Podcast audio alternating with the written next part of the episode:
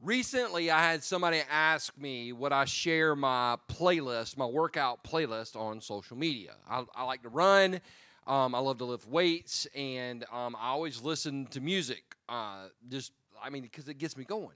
And somebody asked me what I share. Hey, hey, Pastor P, we know you listen to certain songs. Would you share your playlist on social media? And my answer was no. Um, because because number one, I ain't got time, and number two, there's this thing called the Christian Mafia. I don't know if you know about them, but they they have rocks and they love to throw them, and so some of the songs that I listen to might not be considered edifying by other people who have rocks. Um, and so so the fact that I listen to um, Drake, the fact, fact I listen to Eminem, Kid Rock, ACDC, the clean versions well, some some of them clean. Anyway, I, I listen to them because music makes you feel a certain way, right?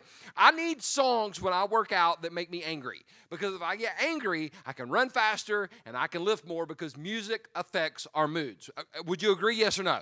Yeah. Like if I'm in a if I need to be sad, um, I listen to country music, right? Because the dog leaves and the truck won't start. And if you play the record backwards, the dog comes home and the truck starts. So anyway, it's great. It's it's it's great.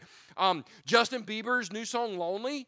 I listened to that and it broke my heart. I'm like, I, if anybody ever talks about him again, I'm gonna punch him in the face. Hey, listen to the song. I mean, because and so music has a way of affecting our moods. Would you agree? Yes or no? So it's the same way in church. Now, it wasn't always that way. Growing up in the 70s and 80s, I went to a church where we did not sing worship music. We sang hymns. Pause. Nothing against the hymns. They just weren't that exciting in the 70s and the 80s because I would go to church and we would sing the first, the second, and the last verse. You always skip the third. You know why you always skip the third? That's the verse about the Holy Spirit. We didn't talk about him. So, first, second, and last stanza, and there was always somebody in front of the church that was doing this, right? And some of you went to the church, and the first time I went, I was like, Is there a fly? Like, is he like, I serve a risen Savior. I can't get this fly. I mean, I, I didn't know what was going on. So, I'm sitting there trying to watch and engage. Um, and, and the hymns just, I mean, I love some of the, the hymns, but most of them you sang the songs to get to the message. And the message, like you're the preacher's on a timer. It's like it's not, it's almost 12, buddy. No, Siri, stop it. Because it literally Siri came on. Um, and, and you're watching the preacher, and then you go home. And and there was no worship, it was just called singing. But then in the mid 90s, somewhere in the mid 90s, there's this group, and I'd never heard of them, called Hillsong. And they came out with a song called Shout to the Lord. Darlene Zschech sang this song, and the first time I heard it, it was it was unbelievable. And that song, along with this, there was another group that um, I heard of. It was a group of college students that met, and they called themselves Passion. And music came out of that movement, and it started working its way into the church, and it it, it literally changed church world where the, the music time was no longer a time that we just got through to get to the message. The, word, the, the music time actually became worship time where we engaged God. And I've had people tell me this, and, and they apologize when they tell me, but you don't ever have to apologize for this. I've had people say, I actually experienced the I engaged God more during the worship time than I did in your message. And I always tell people, me too. Like, like yeah, me too. I, that never insults me because I want to create an atmosphere where I don't care how you engage with God. I just hope that you experience the presence of God some somehow in in this service during no matter if you come to 8:30 or 10 or 11:30 or you're watching online. My prayer and hope is that you experience the presence of God. Well, all, all of this culminates in the fact that several weeks ago somebody asked me what my favorite worship song of all time was. And I was like, oh gosh, that's a that's a that's a good question because there's a lot out there that I could choose from. But after I thought about it for a while, it wasn't really difficult because it, it was I said it's actually Graves into Gardens. Graves into Gardens is a song written by our friends at Elevation Church. Um, uh, Steve, Pastor Stephen Furtick is the pastor up there. By the way, he says to tell everybody hello, and he loves you. Literally, I talked to him this morning, and he was like, "Tell him hello, and we love him." So we we love him too. I mean, in Elevation, they write a brand new worship song like every three seconds, and it just goes to the top. I mean, their their their music is awesome. But I never will forget this particular song because it impacted me on such a deep level. And it's not an exaggeration to tell you that I listened to this song about 20 times a week minimum. 20 times, so, sometimes more. And it's gotten so down deep in my soul that that I felt like I just needed to talk about it for a couple weeks. Now, if you're here today and you're looking for a sermon, um, come in a couple weeks because we'll have one of those. Today is more of an overflow of what God's been doing in my life over there. It's, it's like I'm gonna I'm gonna pull back the curtain and show you um, some things that God's been showing me in my personal time with Him as I'm running, as I'm listening to this song. Because this song, and, and my hope and prayer is this that after today, we'll never see this song the same because it's loaded with so much imagery and so much biblical reference and so much hope, which is something that I think anybody living in 2020 needs right now. All right? Let's, so let's just go through the song and like, let's kind of look at the, the lyrics and, and what it means. I searched the world, but it couldn't fill me. Man's empty praise and treasures that fade are never enough. Now, we, we've all heard this argument like nothing in this world satisfies which is kind of a lie. A little bit. It's a little bit of a lie because I got the iPhone 12 on Friday. iPhone 12, baby. And I know I'm going to get somebody, must be nice to have an iPhone 12. It is. It's awesome. If you wasn't so, I mean, if you wasn't so crazy with your money, you wouldn't have your iPhone 7. You'd have an iPhone 12. I love my, I love my iPhone 12. It's awesome. And I love it until they come out with a 13, which they might not come out with a 13. You might skip 13, go to 14. If I was Apple, I'd think about that. But but but I, I like my 12 until the 13 comes out and the 14 comes out. Isn't that true? Karis, I was talking to her the other day. I'm curious about my 13 year old daughter. She said, I wonder what it was like when the iPhone came out. I was like, I can tell you. Oh, I mean, I remember it. It was the year you were born. Um, and she said, Did they call it the iPhone 1? I was like, No, baby. They just called it the iPhone because there was no plan to have an iPhone 2. But the day the iPhone 2 came out, I got it because the 2 was more than the 1. And nobody, nobody carries the original iPhone with them today. If you, if you do, it's because you went to the Jockey Lot yesterday and bought it from Bubba with a pack of Little Debbie's and a duck. That, that's what you buy at the Jockey Lot, all right? I, I get a little loose in this service. I'm sorry. But but it's true. Like I like my phone until I see the next version. You loved your car until you saw your brother or your sister's car, and all of a sudden you didn't like your car. You loved your house until you went to your friend's house. You loved your TV until you saw their TV. And we've all heard this. Well, money can't buy you happiness. Neither can poverty. But but but it can it can help us live indoors, right? But at the end of the day, all of us know that nothing in this world can permanently satisfy us, which probably means we were created for something other than this world. Now, we, this is the direction that a lot of people take, but as I've listened to this song over and over and again, I've thought about how this applies to church and religion. Because there's a lot of us here that we've searched the world, the, the religious world.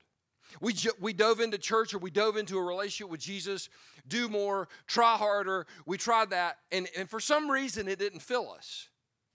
And, and people would tell us we're doing a good job, but it was never enough. And why is that? Well, there's a guy in the Bible named Paul who wrote most of the New Testament, and he's writing a letter to the church in Philippi. And this is what he says, and it's so powerful. This, this, this stanza in this song reminds me of this passage. Paul said, I was a member of the Pharisees. Pause. That sentence is loaded. Remember the Pharisees? Pharisees had the first five books of the, the Old Testament Genesis, Exodus, Leviticus, Numbers, Deuteronomy memorized. And by the way, Joshua, Judges, Ruth, all the way through Malachi, they had that memorized too. I mean, every once in a while, I'll, I'll meet somebody that, hey, they memorized like a whole chapter of Scripture. A Pharisee would have said, Psh, I could say it backwards. A Pharisee, when it comes to like being a good person, memorizing scripture, all they would roll us up and smoke us. That is a reference to CBD because weed is illegal unless you're watching from Colorado. Talk about a Rocky Mountain high. Anyway, so that it is. I heard it was legal. I've never been there. Um, but Paul said I was a I was a Pharisee. Watch this who demanded the strictest obedience to the Jewish law. Now that's loaded because according to some people, there were 613 laws, and other people, there were 619 laws. That's a lot of law. That's a lot of rules to follow. And then that was just the written law. The Jews also had the oral law, which was over 2,000 different commandments. So we're talking, Paul was saying, I kept 2,600 commandments. I can't even keep the speed limit commandment on the way to church, right? But he said, I was, watch this, I was so zealous that I harshly persecuted the church. Can you believe that there was a time in history where hyper religious people were critical of churches? We've came so far in 2,000 years. Um, he said, As for righteousness, I obeyed the law without fault. Paul said, in other words, I was a good person. I searched the world like I was, I was, I was successful, is what Paul was saying. But then he says this I once thought these things were valuable, but I now consider them worthless because of what Christ has done. Paul said, All that stuff that I did, all that stuff I accomplished, is nothing compared to what Jesus has done, is doing, and is going to do in me, with me, and through me. He goes on to say this He said, Yes, everything is worthless when compared with the infinite value of knowing Christ, Jesus my Lord. For his sake, I have disregarded everything else, counting it all as garbage. Now, that word garbage is a bad interpretation because the Greek word is a word called skubala. In fact, I want us to all say skubala on three. One, two, three, skubala. Yeah. Now, skubala in English, I'm not going to say it, but I'm going to tell you what it rhymes with. It rhymes with it, quit, lit, bit, mit, and fit. It's a cuss word. We have an emoji for it. And it's in the Bible. I don't believe. Well, just Google it. Just Google Scubala, but don't hit images because it'll just get crazy. Paul said that that's what all my righteous work. That's what I count it as. Scubala, so that I could gain Christ. That's what Paul said. Now, from a personal standpoint, I can relate because in the religious world, I was successful. I was the pastor of one of the largest, fastest growing churches in America. I wrote a New York Times bestseller. I was on the conference speaker uh, circuit. People were calling me, wanting to come to their churches. I was in high demand, and I thought, man, all this stuff is great. And then I lost it it's one of the greatest things that ever happened to me. Because I, through that, I found my identity in who Christ says I am, rather than who other people, good or bad, say that I am. I searched the world, but it couldn't fill me either. Man's empty praise and treasures that fade are never enough. Then you came along. Next verse in the song says, Then you came along and you put me back together, and every desire is now satisfied here in your love. You know, he, he does that. He puts it like once our life gets shattered, and all of us have had our lives shattered or had a life shattering event take place, and he'll take us and he'll put us back together. But he doesn't put us back together with a prayer, a poem, a pat on the head, and sending us out the door. Putting us back together is a process. He, he'll take the pieces that that life has like broken us, He'll take those pieces and through a process, He will put us back together. And all of us know what it's like to have to be put back together. And Jesus said, no matter how many pieces you feel like your life is in, I can take those pieces and over time, it's a process, remember, it's over, over time, put you back together. Now, this reminded me of um, a particular passage of scripture. Let me set it up this way. I took Karis one day on a Saturday to the zoo. It, it was a, like a good alternative because the other alternative was build a bear, and I didn't have four thousand dollars to drop on a bear that day. So so we went to the zoo, right? And we're looking, you know, there's the elephant, the tiger, and the lion, and the monkey, and then like we're having fun. We're walking around. Bought us some ice cream. We're kind of walking around, kind of chilling. Next thing I knew, I got hit in the side of the head with a rock. Like I'm, like out of nowhere. Like I'm like, yeah, a, it's a beautiful day. And I said, What? I'm not going to tell you what I said. I said, What the scuba? And um, I, And I turned and looked, and there's a kid about five or six years old, sitting about 10 feet from me, and he's got a rock, he's got another rock in his hand. And I'm thinking, dude, at least drop the rock so there's plausible deniability. You're never going to be able to be a politician. So I start, I just, I went into dad mode and I walked over to this kid and I said, hey, hey, hey, did you hit me with that rock? And he was like, I said, where's your mama, dad? He went, they ain't here. I was like, who'd you come with? He said, my grandma. I said, that's better. Where's your grandma? She pointed. I was like, come over here. Come on. I didn't touch him. I didn't touch him. I didn't touch him because somebody's always got a camera. So I said, come on, come on. He followed me over. I said, ma'am, are you his grandma? She said, what'd he do? I said, you see this blood right here? She went, uh huh. I said, he hit me in the head with a rock. She wore his butt out. It was awesome. I was like, Karis, watch this for a second. This is going to be great. You're going to get some popcorn. Hey, popcorn right here. I, ne- I never have forgotten that though, getting hit with a rock. Now, growing up, you probably got like you threw rocks at somebody or somebody threw. But if you've ever been hit with a rock and somebody like legitimately threw it, it hurt. But you know, rocks aren't always physical. Some of us have been hit with some rocks that people threw at us that hurt. Things people said, whether they were true or not. Hurt. Paul experienced that. The guy we're talking about that wrote in Philippians, Paul in Acts chapter 14, this is what the Bible says, this is what Luke tells us. Then some Jews arrived from Antioch and Iconium and won the crowds to their side. They stoned Paul. This is the way they kill people back in that time period. One of the ways. They would take you and throw rocks at you until you were dead. Can you imagine that? They stoned Paul, thinking he was dead. But as, watch this, but as the believers gathered around him, don't miss this. He's laying on the ground, dead. People think he's dead.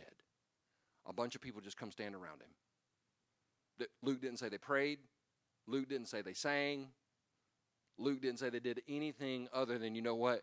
We're standing with the guy on the ground. And what happens when believers rally around somebody that's been wounded? He got up and went back into town. And the next day he left with Barnabas for Derbe. I read this passage of Scripture every day. Every day I read this passage of Scripture. And I thank God that when I was when I was broken, he put me back together. And you know how he put me back together? He put me back together through people in this church. That's how God puts me God puts us back together through people. And I want this to be a place where the broken can be broken, admit they're broken, and let God take people. Listen, when we're wounded, sometimes we just need people to gather around us. Because you know what happens? When we when people gather around us, that's when we find the courage to stand back up and walk back into town. And every time I pull into the parking lot and I look at that banner, I get tears in my eyes and I get choked up, not because I'm doing ministry again, but because I'm doing ministry with people that were willing to gather around me when I was on the rock on the ground left for dead. So so so then so then then we sing, "Oh there's nothing better than you. There's nothing better than you. There's nothing there's nothing better than you." That that's a I love that verse. Some people goes it just kind of repeats over and over again.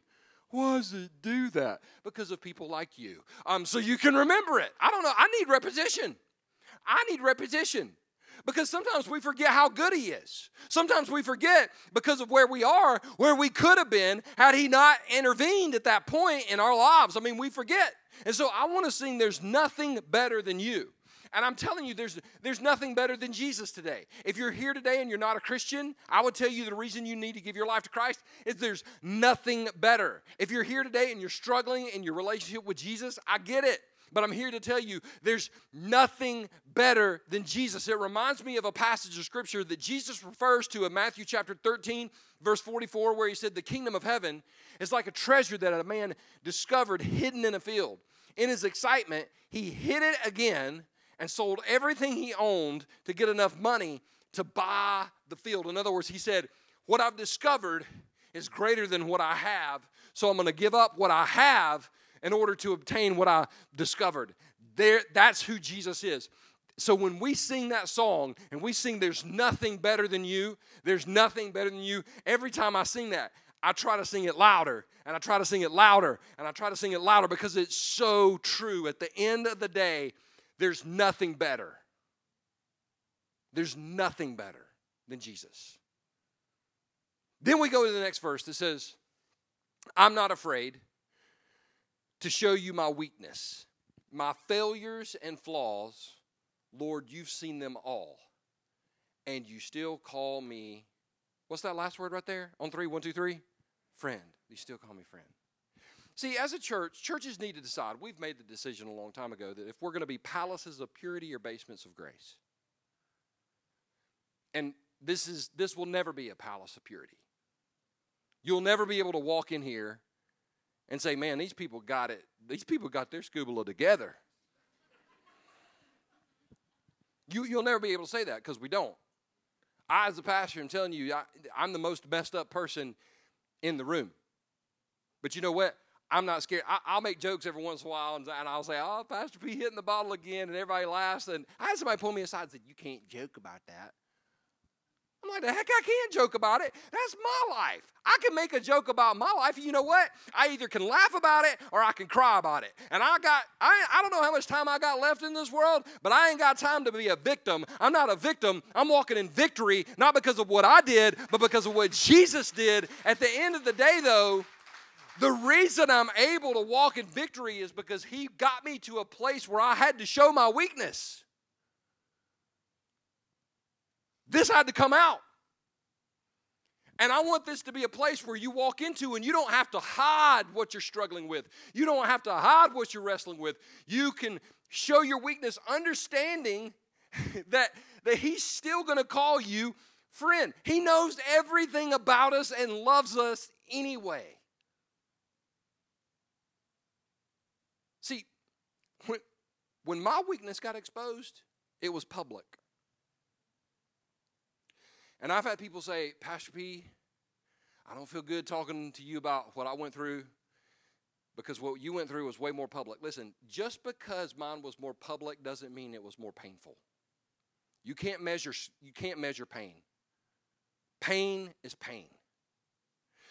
But that stanza in that song reminds me of what Jesus told his disciples the night some people call it the last supper. It wasn't the last supper because we're going to have another supper the wedding supper of the lamb. So this is the lord's supper that's what i call it. Um, jesus is hanging out with his boys the night before he's crucified and he said i no longer call you slaves which was like that's pretty good. I'm glad you quit that jesus because a master doesn't confide in his slaves. You are now my what's this word say on three? One two three? Friend my failures and flaws lord you know them all and you still call me friend. It's a just probably coincidence. You're my friends since I've told you everything the Father told me. Jesus called these guys friends. This is the night before he's crucified. Now, a couple quick questions. Number one, did Jesus know that this entire group of people was about to ba- abandon him? Yes or no? Yeah. Did he know that somebody, like Peter gets accused, but I think a few more did it. Did he, did he know that these people were going to deny they knew him, deny they knew him? Yes or no? Yes. Do you think that he knew that some of them were actually going to doubt the resurrection? Yes or no? And he still called them friends. In other words, he's locking eyes with all of them, going, I know, I know you're all about to mess up. And I'm still calling you friends.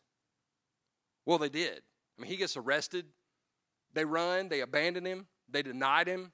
And eventually, they went all the way back to Galilee. Now, why is that significant? Number one, it's about a week. It takes about a week to walk from Jerusalem to Galilee. Number two, that's where they met Jesus. So they went back to the place they were before they met Jesus. And then in John 21, Peter takes a group of people fishing. What was Peter doing before he met Jesus? He was a fisherman. So here you got a picture of somebody that was once close to Jesus. Something happened, and now he's back at the place where he was before he met Jesus, doing the same thing he was doing when he met Jesus. In the South, we call this backsliding. And when you backslide, you, you, you, get lectured and you get told that God doesn't like you and God's disappointed in you and God can't believe you're doing this. And, and, and, and there's a lot of guilt and condemnation with that. But Jesus showed up on the scene. John 21 says the disciples went out and they fished all night. In other words, they were doing what they do they, they were doing what they did before they met Jesus. And the next morning they saw Jesus on the shore, but I want you to pay close attention to a word that maybe has never caught your attention. John 21, verse 4 and 5. Early in the morning, Jesus stood on the shore, but the disciples did not realize that it was Jesus. He called out to them, Friends. He called them the same thing after they had denied him that he had called them before. In other words, he's saying, I haven't changed my mind about you. My failures and flaws, you knew them all, and you still call me friend. I'm still loved by God. That is mind blowing. Then this is his promise to us this right here is the place where, when you go to Israel, it's called um, Peter's Primacy. There's a church that sits right over here, but this is the shore where they think that Jesus would have actually restored Peter back into ministry.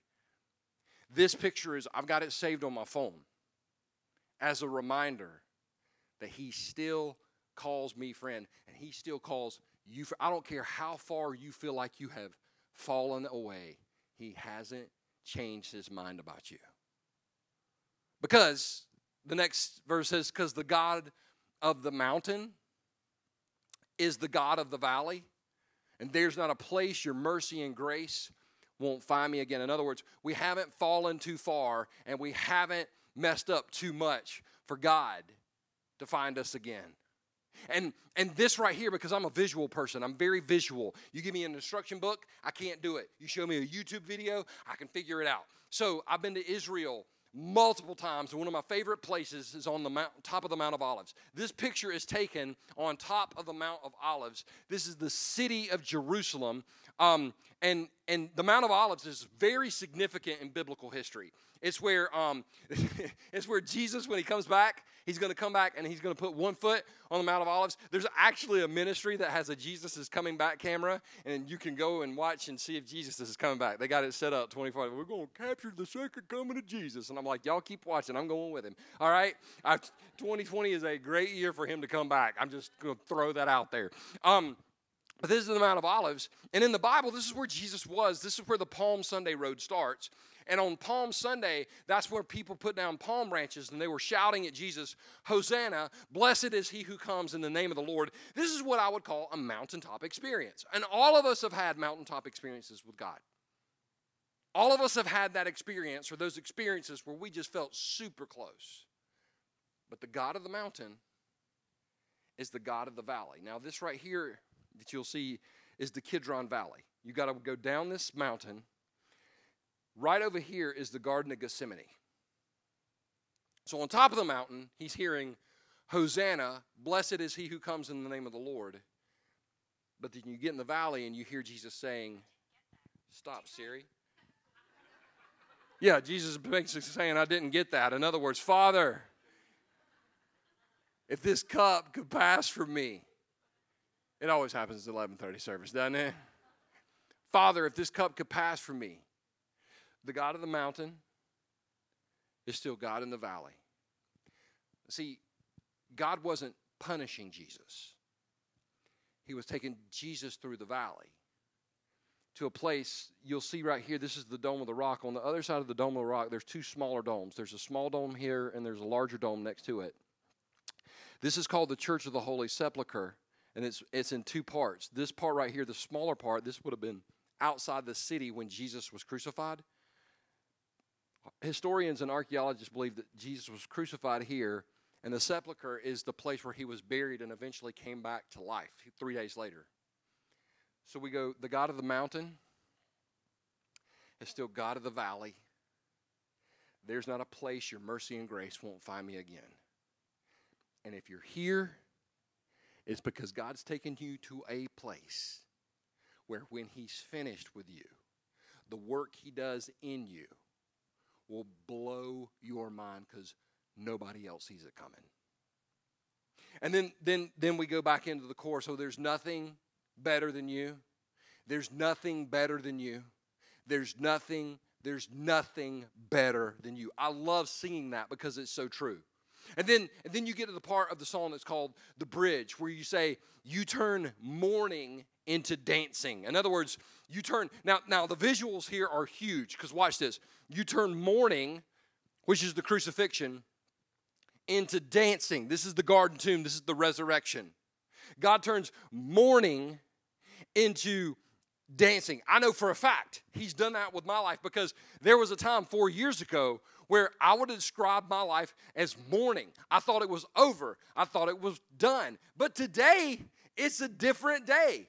I feel better than I've ever felt. I'm healthier than I've ever been. I feel like I'm closer to Jesus than I've ever been. Once again, not a testimony of how strong I am because I'm not strong. I'm weak. I every day I get out of bed and I'm like, Jesus, if you'll get me through this day, we'll get to tomorrow. That's that's what that's what he's done for me. He's taken my mourning and turned it into dancing. Four years ago, if you told me I'd be doing this, I would have called you crazy. But you know what? God has a plan for my life. And not only does He have a plan for my life, He's got a plan for your life as well to take your mourning and turn it into dancing. So if you're mourning today, I'm not going to tell you it doesn't matter. I'm not going to tell you to shut up. I'm not going to tell you to quit crying. I'm not going to tell you to get over it. I'm just going to tell you that we have a God that'll take your mourning and turn it into dancing. He, he, he takes he takes our mourning. You have turned my mourning into joyful dancing, is what's what David wrote in Psalm 30, 11. Then, he, then the song says, You give beauty for ashes. You give beauty for ashes. Now, one of my first jobs, I worked in a restaurant, I had to clean tables, and I had to clean ashtrays. Ashtrays are nasty. Nasty. They smell bad. And nobody ever came into the restaurant and said, Hey, what you gonna do with them ashes? Why? I'm, I'm, I'm collect ashes. Can I get some of those ashes? Nobody ever said that.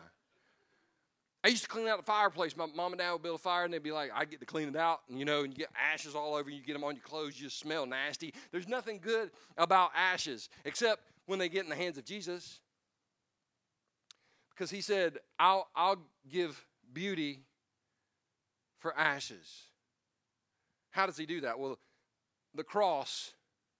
Nothing good came from a crucifixion on a cross until God got a hold of it and he took ashes and made them something beautiful. See, that's the God we serve. That's who, that's who God is. You, you, you, to all who mourn in Israel, he will give a crown of beauty for ashes. That's a promise in the scripture we can hold on to. You turn shame into glory. You turn shame. How, how does he do this? I don't know. But, but but the cross, the cross wasn't just to kill people, it was to shame people. They were hung naked and bleeding. And there was there, there was nothing but shame associated with the cross. But the song says you turn shame into glory.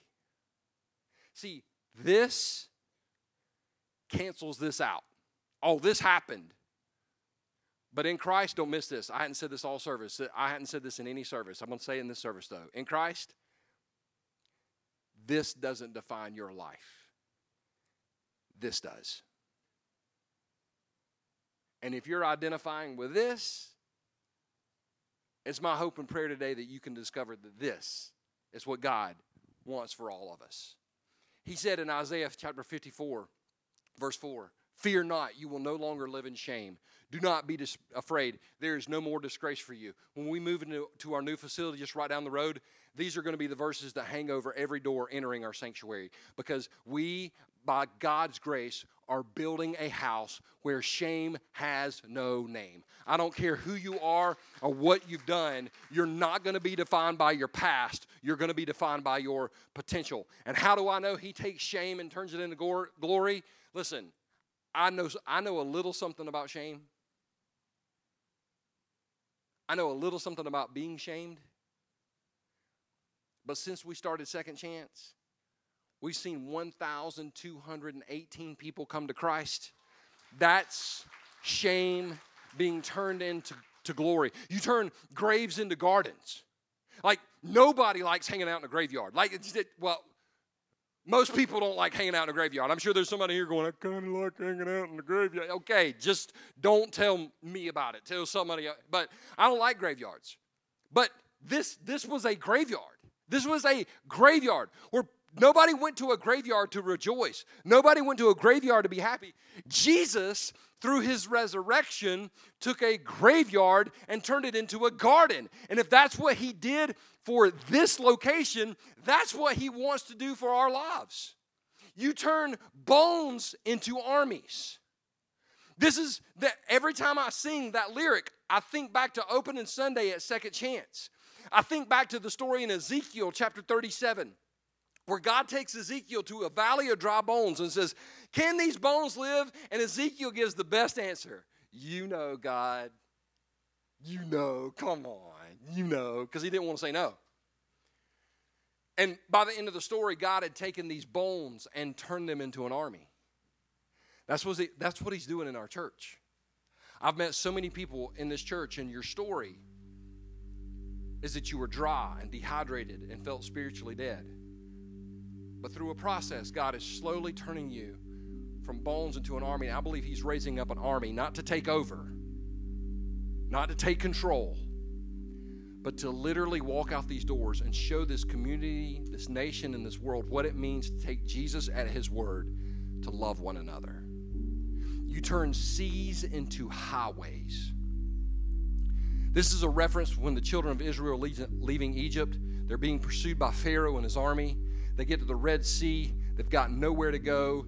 The only way they could make it through was a miracle, and God parted the Red Sea, and the Israelites walked through on dry ground.